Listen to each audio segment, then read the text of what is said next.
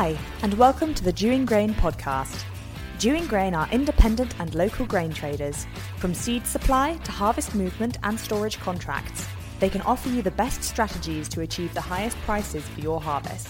Each week on our podcast, we begin with the Dewing Grain Market Report, giving you up to date information and analysis, followed by the Farm Chat, where we catch up on agricultural issues with a guest or two, whilst occasionally sampling a beer, Andrew's favourite bit. So let's start with Andrew Dewing with this week's Market Report.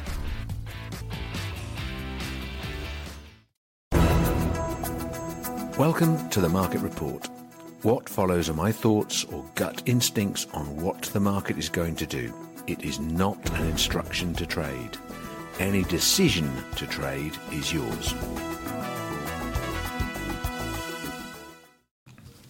Market report for week commencing 16th of October 2023. Now, I shouldn't have been doing this podcast, but uh, as Luton Airport car park burnt down, it meant I didn't go to Warsaw, which was, uh, you know, it's like a bit strange having three days you didn't plan and, you know, to be in the office or whatever. So it's been quite nice in a way. Luckily, the intrepid Ben and Webby went across there, and I'm going to put a picture on the front of this podcast of Webby in deep thinking mode this morning, which he doesn't know has been taken, I don't think. So clearly he had a early night. So what can we talk about? This time last week, the market on wheat in France was exactly the same price. In the US, uh, one week ago, again at time of recording, exactly the same price. The UK is two pounds lower than where it was a week ago because we've got issues. Um, we've got November tender coming up, which people have to face. We've got the futures trading at a too high a level against the physical market. And we've got a total lack of engagement from UK farmers, and the market's still going down, which worries me. In the period in between the two, the market in the UK has been in a £7 range. It's been £5 lower than where we are now. Um, in France, it's been 5 euros lower, and in the US, it's been 30 cents a bushel lower. A weak week is what it's been, which is leading up to the USDA report, which was mildly bullish. The market recovered just for the USDA last night, and today it's a bit firmer. But I've got to say, I do not feel very friendly to this market. There's lots of issues about it being at the bottom of the pile in the worst possible trough, you know, and everything feels wrong in saying it's still bearish to go down from here because we're pretty well at contract lows. But Contract lows are for selling is a famous phrase, but more importantly, I can't see a way out. I can't see any export. I can't see any real way of getting rid of our surplus. And there is a surplus. We've got the UK grain trade questioning the size of the crop, writing it down day by day, saying, oh, it's much smaller than we thought. It, it wasn't there. But I think that's rubbish. It was a very open autumn that we had for, for this last year. There was lots of tonnage that was cut. I just think it's lack of farmer engagement, and I think there was a big carryover from the previous season anyway. So I truly believe there's a surplus, and it then boils down to can the UK trade carry a big surplus without really, you know, bothering too much between years. In which case, we'll carry a big surplus into next year. But I, yeah, I'm I'm uncomfortable with the price. I still think it's got potential to go down, and the prices are very unpalatable now. And while I'm on the subject of wheat, I've had some very, a good friend of mine gave me some wise advice about the market. He said, Do you know your markets, Andrew? I went, Yeah, of course I do. He said, uh, You know, well, do you know what they're, what's being paid up into Hull? Oh, yeah, I know what's going into Hull. And I quoted exactly what the market was, which at the time was £14 over the futures. It's apparently trading at £16 over the futures off and on. And then I'm told that you can get haulage from East Anglia to Hull for 16 quid. Well, I've got quotes for haulage and I haven't managed to achieve that yet. Now, maybe if you're stuck on the side of the, I don't know, the A1 or on the edge of the fen or somewhere, maybe you can get it done for 16 quid. But if you come around the corner into, um, you know, dirt track and, and single track road Norfolk, it isn't going to be as cheap as that. And we've also got quite a few of our hauliers locally busy. They've got, you know, potatoes, sugar beet, all those things going on. And we haven't got any other major routes of vehicles coming into our corner to, to do a back route to go up north. Maybe from Ipswich, maybe from down in Essex, where we do the odd trade. But then I say to myself, right, okay, so people are desperately trying to buy October wheat because farmers are too busy to, to be bothered to sell it. So why should I go out and chase my farmers and pay them a few extra quid, a relatively good price for October, uh, when in fact there's still a massive carry in the market? You know, you've got to look at what does the farmer need and what does he actually need in terms of workload and times to think about it Does he want to take his forklift off the out of the field so he can't put the seed onto the into the seed drill easily because it's got to go back to the yard to load a grain lorry? Does he want to stop lifting sugar beet and potatoes, which are at very good prices and going to make more money for the farm than, than cereals is this year? The answer to that is no. They're, they're getting on because they've got the opportunity to get on and actually do the job. And they don't want to stop and think about this stuff. So it, it, there's, there's a kind of piss your customer off aspect to it. Yes, it's a better price, probably X farm for October than it is for November because there's an abundance of wheat in November which will come forward. But there's still a massive carry. So if I bid someone 177x or 180x, right, for November wheat, which I'm not going to do, and, and, maybe one of these guys who's really chasing, who needs to buy that wheat, is going to pay that money. Brilliant price. But you're still going to be bid 190 for May. So what's the big deal? You know, you aren't really. It's not the greatest thing since. It's, it's purely someone has got an issue that they need to cover. And I believe in three weeks' time, they won't be trying anywhere near as hard to do it. They will be inundated with wheat as farmers have got their jobs done and then they've got time to think about it. So I think, you know, the other aspect, I guess, for East Anglian wheat is if you travel all the way up to Hull, and even if it is only £16 a tonne haulage, which I find to be stretching it, you know, I think it should be more like 20, but let's say it's 16 quid you get a rejection somewhere, oh, you know, because because that's going to happen. There is a, a, big abundance of bugs this year, whether anyone's noticed it or not.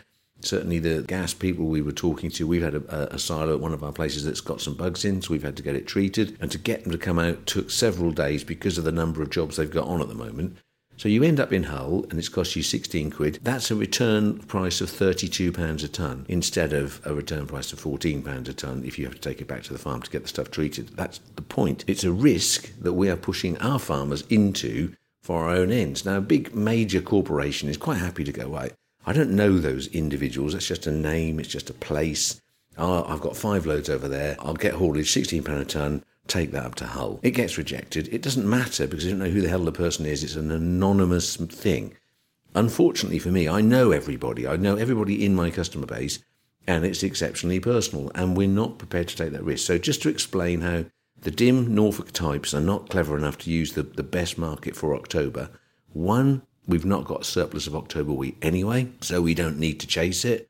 Two, if we go chasing it, the farmers are going to be pissed off with us because they're too busy to think about it. Three, is it the greatest price since sliced bread? No, because there's a carry anyway in the market where you paid more money, and bearing in mind everyone's put it in store, so you've done the work putting it in store, what's the rush? If it was like a £10 premium and it was like outrageously brilliant, you get paid and you get more money and everything's brilliant, great, I'll get out of bed for it for a farmer to get that return. But it isn't. So, yeah, don't teach your grandfather how to suck eggs, all right? Anyway, that's that off my chest to my dear friends. Yeah, where were we? So, I reckon the value of feed wheat for November is more like, is something like 170 to 172, depending on where you lie. And I'm sure you can get another three or four quid out of someone if they want to take it a long way away. That's where we put the value of it. If you if you push through to next May, we'll pay you 190, which is aggressive, and I'm quite happy to pay that at that time of year. Yeah, that's that's kind of it on the feed wheat. That's as exciting as it gets. As I say, the market has been down this week and has looked really weak yesterday until the USDA kind of saved it. But that I think is going to run out of steam, and I'm, I'm bearish. So if you do need to get some money in, or do need to get a shed cleared, or do need to do something, then I'm afraid you need to get on with it, and it isn't going to look very pretty. It's not going to be anywhere near 190, which you're dreaming of. Uh, let alone 200. Feed barley's got no friends at all, completely on its backside. Nobody wants to buy it. At the moment, it is grim, but it is still early October, and there's a very long way to go. So don't, you know, jump off a bridge on the basis of feed barley not being worth very much. So it's 150 odd pounds a tonne if you're lucky at the moment. Yeah, just close your eyes and pretend it isn't there unless you've got to sell it, then in which case get out your hair. But otherwise, hold on that one. More because you're chasing your tail anyway, trying to find a buyer of it. Malting barley, separate subject completely. There will be all sorts of trouble with deliveries of malting barley from farm. There's no two ways about it. There is problems out there. Um, we've got a certain amount of malting barley up our shirt unsold, and we're running that. We've got it in condition. We've dried it. We've dressed it. We've got it into as good a condition as we possibly can, and we're confident our, our stuff is up to it. But there is plenty of contracts. We've got X Farm, which I'm nervous about, and there's plenty of the, you know, when the sales actually start moving, I think we'll start seeing rejections because at the moment the maltsters are still using old crop barley, which was perfect, and they're going to move on to the slightly less perfect 2023 crop shortly. Malted rape, same price as it was a week ago. It's been down. It's come back up again with a rally in the USDA because of soybeans. I think that market is, I'm not going to comment on it, it's the same as it was last week, and I am of the opinion that they're we're importing by by the sound of it into the UK, so maybe maybe it never will go up again because we keep importing from other people. But uh, yeah, run it for the time being. I think. What else is there to talk about on the market? So we've done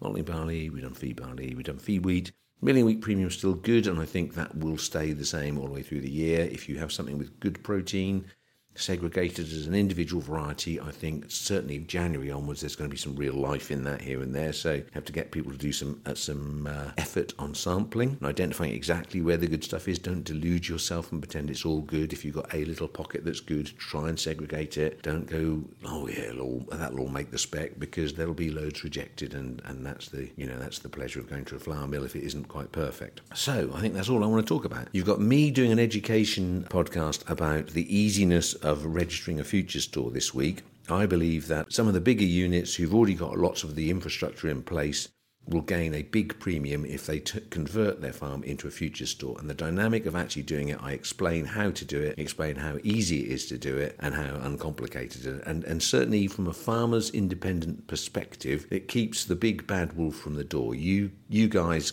will have more opportunity to keep prices up and have something where you command when you get paid through this commodity, through this contract, because it's the futures exchange and it's strong as the biggest companies that you're trading with. So you, you have a little bit more leeway and strength, and I think you should look at it as a group. Other than that, um, podcast walk, I mentioned it's going to be the 31st of October, which is a Tuesday at 2 p.m. I've decided it's going to come again. We're going to go one of the routes from the Aylsham office. So we're going to actually, anyone comes along, come and park in our car park. The what three words? Princes evaporate robot, which is, you know, one of my little favourite words. So, Princes evaporate robot. It's the Aylsham Grain office or the Dewing Grain office car park. So Tuesday, 31st, 2 p.m. Uh, if you want to get slim and attractive like me, then come on that walk. With that, have a great week. And next week, it isn't me because I'm in Crete doing a beached whale impression. Cheers. Thank you for listening. Please remember that any decision to trade on this opinion is yours.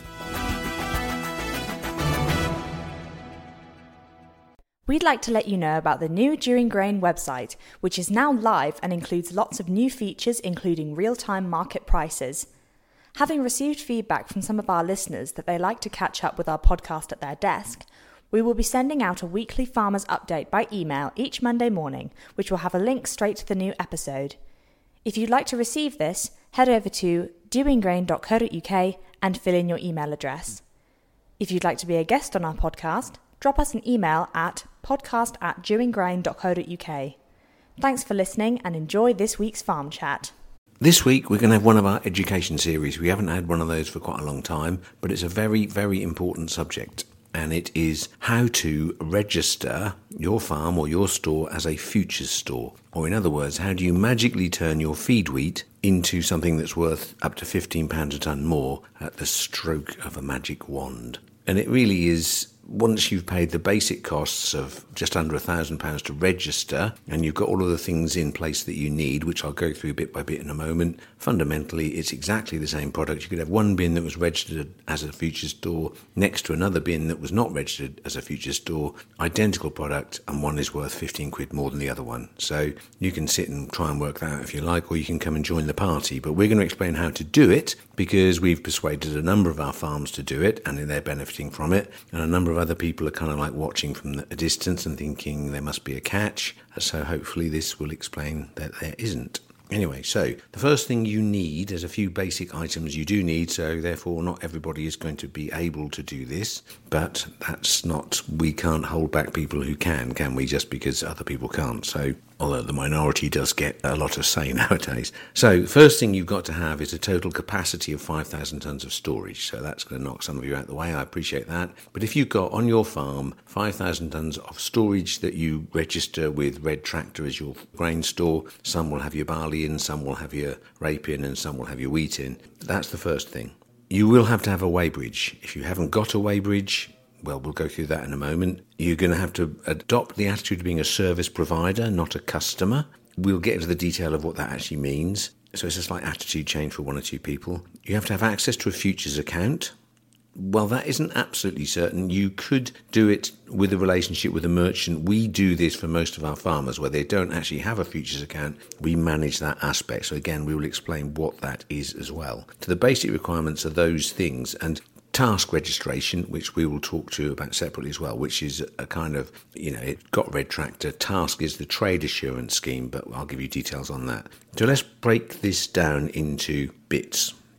One, 5,000 tonne storage capacity. It needs to be a total of 5,000. So, in other words, if you just grow 2,000 tonnes of wheat and you're thinking, oh, it needs to be a 5,000 tonne store to be a future store, no, you can register the 5,000 tonnes and it can be inspected and yep there's 5000 tons of capacity. You don't need to fill those bins with wheat. If you've got a shed or a bin or two silos or whatever it is full of wheat you can just nominate those two bins out of the 5,000 as being the ones that you wish to tender that year. I mean, if you empty those bins of other stuff and shove some more wheat in there, and it's up to TASCC standard, etc., etc., then you could tender the whole 5,000 tonnes. But if you've just grown 2,000 tonnes of wheat and you always put it in that shed, then that shed, which is part of the 5,000 tonnes you've registered, is what you say, right, we're going to tender that lot. Now, the word tender we will come on to again in a little while, but in essence, you haven't got to have 5,000 tonnes of wheat. You can have literally 5,000 tonnes of storage and have just one bin with 100 tonnes in it, and you could let that lot go onto the futures. So there's the first myth. It doesn't have to be 5,000 tonnes of wheat capacity, you just need total capacity. Two, the weighbridge. If you haven't got a weighbridge, it will cost you to buy one probably 30k, 20 to 30k, something in that region. If you've got 2,000 tonnes of wheat, you'll pay for it in one year with the premium you're getting for the wheat. But yes, you have got to have a weighbridge because the weight that is used for the grain leaving your farm is your weighbridge's weight. It isn't the delivery point with some dodgy over the zealous sampler taking half a ton off. It is your weight on your weighbridge and it's your quality, it's the quality on outload. So that's an important point. Having your own weighbridge is actually a very useful thing to have. As anyone who's actually invested in one knows, you've got a very accurate assessment of what your crop is, not what the John Deere combine is telling you. Because this year, with the kilo weights dodging around all over the place, it's very clear that the weighed in weights were different to the actual expected weights coming off the combine monitors. Not just John Deere, all of them, by the way, in case they're offended.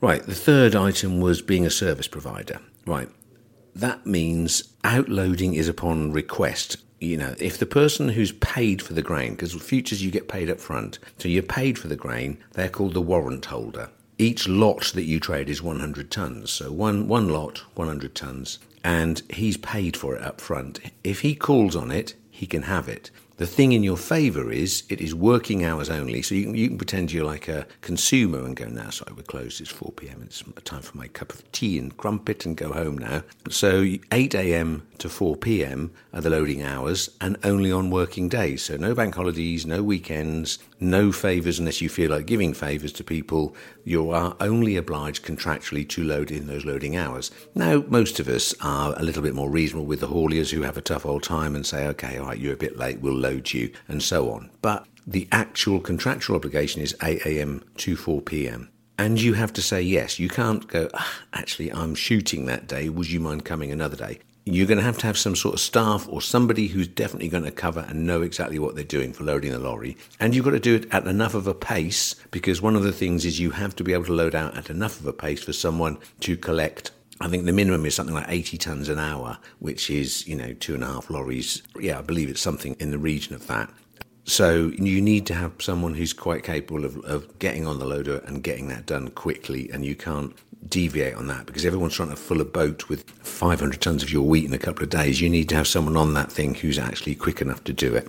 And that means you have to say yes. That's, that's my point. You have to say yes nicely. You can't refuse. You can't say, I'm shooting, I'm Christmas shopping, I'm doing, I'm on holiday. You have to have someone there who actually does it if they call for it. The reality is the bulk of the stuff doesn't move until a lot later in the year. Occasionally they'll come in the Christmas week, which is very annoying. That normally we'll kind of work with them and say, look, how about coming to the Dewing Grain store, leave the farmers alone. And, and generally we haven't had many people pestered over Christmas week. So the bulk of it moves out in April, May, June and July the following year.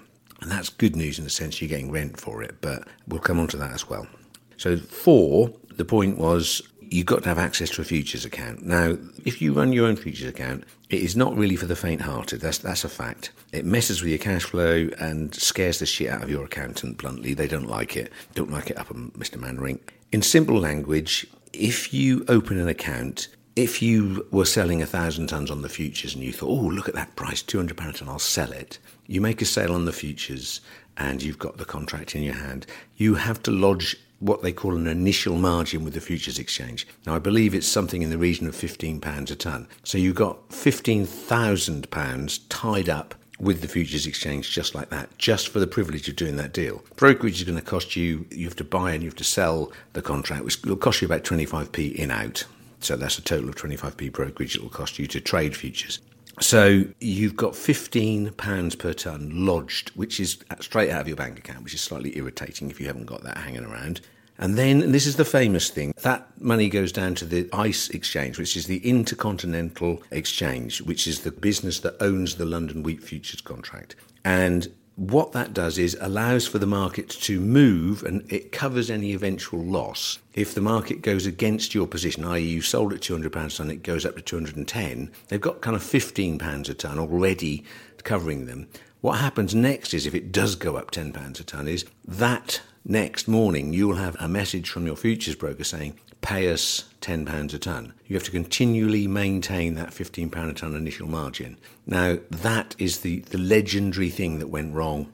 You know, it is the most misquoted farmer complaint in history of the guys who traded futures and gave it a really bad name. The rules are very simple. You have a margin you have to maintain, £15 a tonne. If the market goes against your position, you have to top it up to make sure you maintain that £15 a tonne. So if the market goes up a tenner one day, you have to pay £10 per tonne of whatever you got sold against it. That's a fact. Those are the rules. Those always were the rules. And all the guys you could, oh, they were they they were cheating. They took all our money and all that. It's, it's like no, you knew those facts beforehand. You just selectively, it worked for you for two or three years, it went against you, and then you squealed like little pigs. And that was what scared probably, and is still scaring away farmers from this particular contract. And bearing in mind there's a premium there for everybody, it's a very great shame that they can't see past those scare stories. So, all of the farmers who made this out to be crooked were either lying or stupid. That's a really outspoken statement, but it's a fact because the rules are the rules and it's a simple rule. Let's remember if you sell at £200 a tonne on a thousand tonnes and the market drops £20 a tonne, you can also have a margin payment. You are technically, you've got to protect your 15 quid initial margin, but if the market's gone down £20, you can collect that money. So it isn't all bad. And this particular season that we're trading in now for the first time for blooming years, the market has come down. We've had positive cash flow out of our futures, having had five years of utter misery, having money piling out of our bank before we even traded the crop or you'd even cut it. But this year, the market's collapsed and we've positive cash flow out of it, which has been a treat. And that would also happen to you. So it's good and bad depending on which way the market goes. So if you own a futures account, as long as you know those rules, then that is that's it. You, pass the test to become a futures account holder. You can simply see what the price is for your product. You are a registered futures store. You can therefore make a futures sale. It gets to the day when you say, right, actually, they'll ask you, are you going to buy your contract in? Say, no, I'm going to tender it. And tendering it means offering it, means giving it, means putting it into the market, saying, I have a sale, give me the money. And it turns into, from a piece of paper, into a actual physical sale for your product. And the lucky person who holds it has to pay you seven days later and there's no they can't pay or there's no they won't pay, they have to pay the money to the ICE exchange, and ICE exchange makes sure you get that money on the 1st of November, on or seven days after you've tendered it. So you get paid bang if you're doing it direct as your own account. And then on top of that, if they don't move it, within 14 days, you start charging them rent as well. Now, these are all things that if you're running your own futures account, you manage and you're on top of, and it's fine. It is a bit arduous, and there are some aspects to it that for us it's easy because we're doing it all over the place, and we've got someone dedicated to dealing with the Guardian system, which is what ICE uses to manage all of the futures accounts. I mean, yes, we can teach people how to do that, but actually, in all of our cases, we are managing that aspect for them. So the futures account and this is where you can either, as I say, have your own account or have a close relationship with a merchant who knows what they're doing and who will actually manage it for you. So we do that for our farmers. There's a fee for that, but we do all of the work and it basically makes it run a bit smoother. We get registered as a storekeeper and you are working on our behalf and we keep all of the correspondence to a minimum and manage it. But basically, we give access to farmers to having a futures account without them actually having to outlay their money. And we absorb the miseries of negative cash flow or the benefits of positive cash flow if that ever happens. The fifth thing was TASCC. And I think at this point I shall bring Joe in to talk about TASCC because that's his expert subject, which is basically your ACCS, what it used to be called, or Red Tractor certification. The step up for that is the trade system, which is called TASCC. So I've brought Joe in on that because he's the guy who's the expert in our business who, who guides everybody through it. So the first question I've got for you, Joe, is what the fundamental difference between red tractor that farmers have to pass at the moment when someone goes around their sheds and TASCC? Initially, it's just literally terminology. It's a branding of one to the other. It's um, certification bodies. The golden thread between them is that you know the principles are the same. Because TASCC encompasses for us the whole of our system, doesn't it? Haulage, right the way through to delivery to mills. All there's a load of things that go beyond just physically having a shed and keeping it in the right condition and temperature. Whereas the bit that's important, the TASCC registration, if you are a farm store, is basically it's the same. I think yeah, the principles are the same. Yeah, there, there is you go through the storage requirements from a red tractor point of view, and it has traceability, you know, as in what's being used and looking at pest control and avoiding rodents coming in and making sure that the building is sound.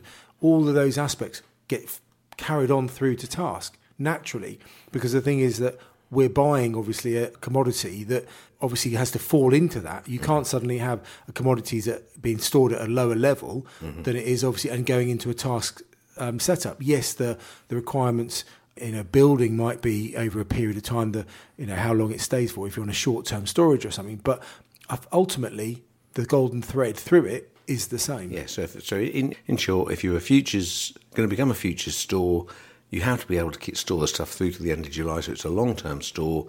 There's got to be a big enough capacity, as we know, and basically it is as long as you've got your gutters clean, your floors clean, your systems in place, all of those boxes ticked. Your weighbridge calibrated once a year. Yeah. That's, that's a step up. yeah, it? there's a step up in terms of having a calibration, your weighbridge and things. But it's also, you know, again, the, the key thing about traceability. You know, obviously, what's gone in your own shed, mm-hmm. and the thing is, the next thing is being able to prove that going into TASCC, and then we continue that through, which is is easy because yeah. you know you filled your own shed with your own wheat from your own from your own fields in your own vehicles, etc. So it is yeah basically doing what you're already doing, yeah. so nothing complicated there. And, and that's when you look down the tar, uh, the passport. Simply, those key bits of information, where it's come from, what the variety is, what it is you're dealing with, looks at DONs and ZONs, and requires obviously possibly even going into you know obviously highlighting whether it's red two or not. Um, all of those aspects when it was cut, the transport, they all follow through into TASCC and naturally yeah. that's how it obviously continues why there's that insur- assurance going through the whole crop that you're getting paid for. Okay that's perfect. That is excellent. Thanks joe. That that should reassure anyone that's considering this that there is nothing new here. Yeah good. Thanks mate. On to the next bit. Okay so that's simple. All of that above is those are very straightforward things that you have to have or put in place. And we can help with all of that cost of registration, if you whether you do it independently yourself or whether you do it via us, is around a thousand pounds. It's just under a thousand pounds. So you have to register your store. So if you've got, you know, two thousand tons, that's less than fifty p a ton. But it is a cost, and you go onto a, a very prestigious list of future stores from throughout the UK. So let's assume you've done all of that. You've believed the Pied Piper, and off you've gone. You've become a future store. Right, wheat for November, when I'm recording this, is is actually trading at 185 pounds a ton, and the best X farm bid is 170. So you can sell your wheat at 185 if that's the bid on the screen, and it's a totally transparent value. That's it. The best bid at X Farm is 170. You're 15 pound a ton better off. Now that's assuming you've got your own futures account. If we're managing your account, there is a, a commission we take off that, which we will debate with you. It's not excessive, but it is still going to leave you with a very, very significant premium. We're massively cheaper than anybody else. No one else is going to do it anywhere near the cost we're doing it at. I can tell you that. I won't put it out on air because it's important that you know you have an individual debate with us. But I'm telling you, people who will possibly try and offer this service or try and compete with us on this won't absorb all of those charges on finance, won't absorb the margin calls easily without whinging and whining about it, and they will have a, a number of people confusing the issue. We are very geared to this as the, the business model that makes our business tick. You know, we've got a large number of stores.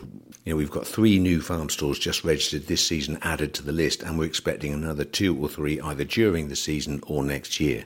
So we, as a business, would expect you, if you're going to do it, to come in, allow us to manage it, and that becomes really your responsibility. Then keep the grain in the right condition. Whenever someone comes to inspect, you just have to go here. Yep, there it is, boys. And more importantly, load it out when they want to load it. And, the, and all of the things like the rent and what have you, we simply send straight on to you. There's no extra costs or charges. And if it is a year where the market goes through the roof after you sold it, you generally won't enjoy the, the miseries of having margin calls and messing up your cash flow, which is where the, the whinging happened historically. You know, we absorb all of that, so it is it becomes a little less painful than perhaps the reality of our trading book. So payment, you end up with payment during in November. If you've got a November contract, it's November payment. So you're effectively paid a month earlier than if you're selling it you know, direct X farm for November, you pay 28 days and they might move it on the 25th. So you end up just paid before Christmas. Well, you're paid in November as opposed to a month later. And if the grain does not move by the 8th of November, you end up with rent coming in. In round figures, if you're doing it independently, gonna, you're going to get about £1.30, £1.35 a month. If you're doing it through us, you're going to get a pound a month because we're managing the Guardian, we're managing the rent invoices, we're managing, you know, and bearing in mind that most of the contracts that we have have, or most of the stores that we have, have the same owners over several stores.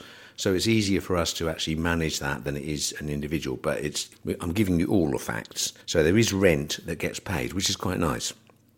So if you have accepted that there isn't anything particularly complicated because your red tractor and your TASCC is the same thing as far as storage is concerned. If you've already got a weighbridge, great. If you haven't, that there's an appeal in that anyway as a business, I'm sure. But if not, you can pay if you've got a thousand tons, it'll take you two years to pay for it. If you've got two thousand tons, it'll take you one year to pay for it. That's an asset that you've got within your book. So you know, a weighbridge is, is a very useful thing. Has to be calibrated each year or, or tested each year. That's a, another cost you have to consider. But I'm sure most farmers have secretly had the appeal to having a weighbridge over the years, and this is a proper 40 foot job that can deal with any size lorry. But if you put it in, in simple terms, if you if you do a comparison of 2,000 tons of wheat that you're getting perhaps £13 a tonne net benefit over the X farm price, that's £26,000, less a registration fee of 950 so that's 25k and a, and a diddy bit. And then if it doesn't move for six months, you've got another £6 a tonne rent, which is 12 grand. You've got, you know, £37,000 extra money coming in and you've got cash in the bank. You know, cash in the bank now is worth a pound a month. If you're on, on 6%, if you're borrowing money, is at least a pound a month. So the point being, if you, if you do a direct comparison, X farm for May 24, probably 185 is a rough estimated figure at the moment.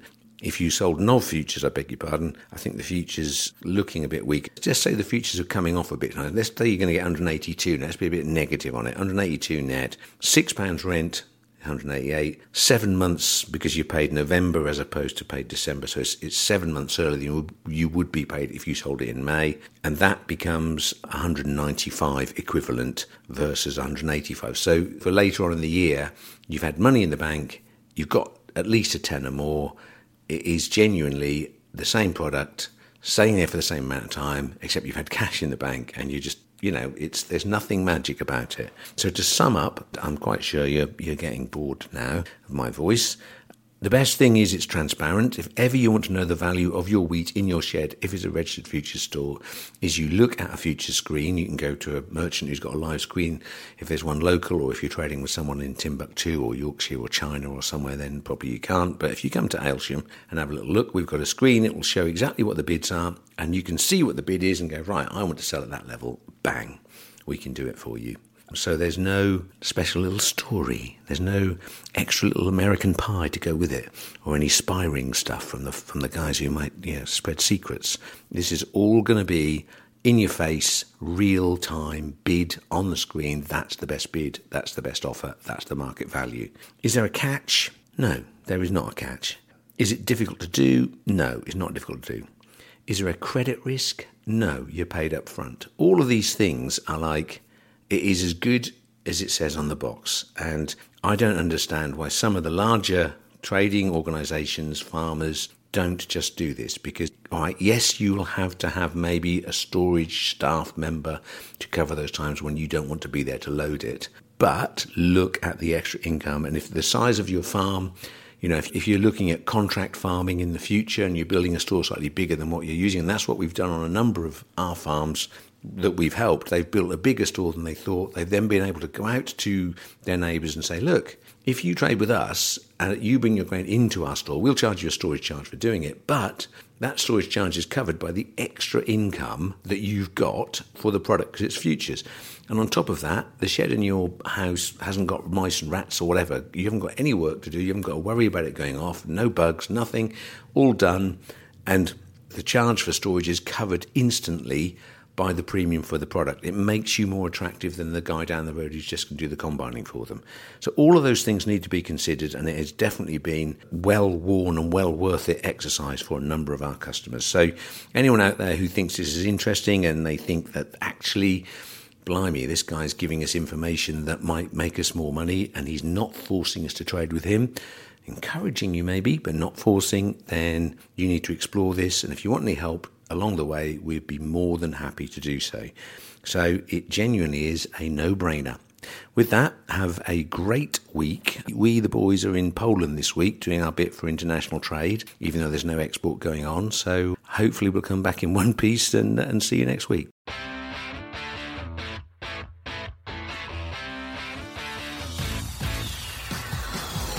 Thanks for listening. Make sure you subscribe to get updates on new episodes and when they are released and follow us on Twitter and Instagram. We are at Dewing Grain. Call Dewing Grain on 01263 731 550 or email info at dewinggrain.co.uk. The Dewing Grain podcast is produced by East Coast Design Studio in Norwich.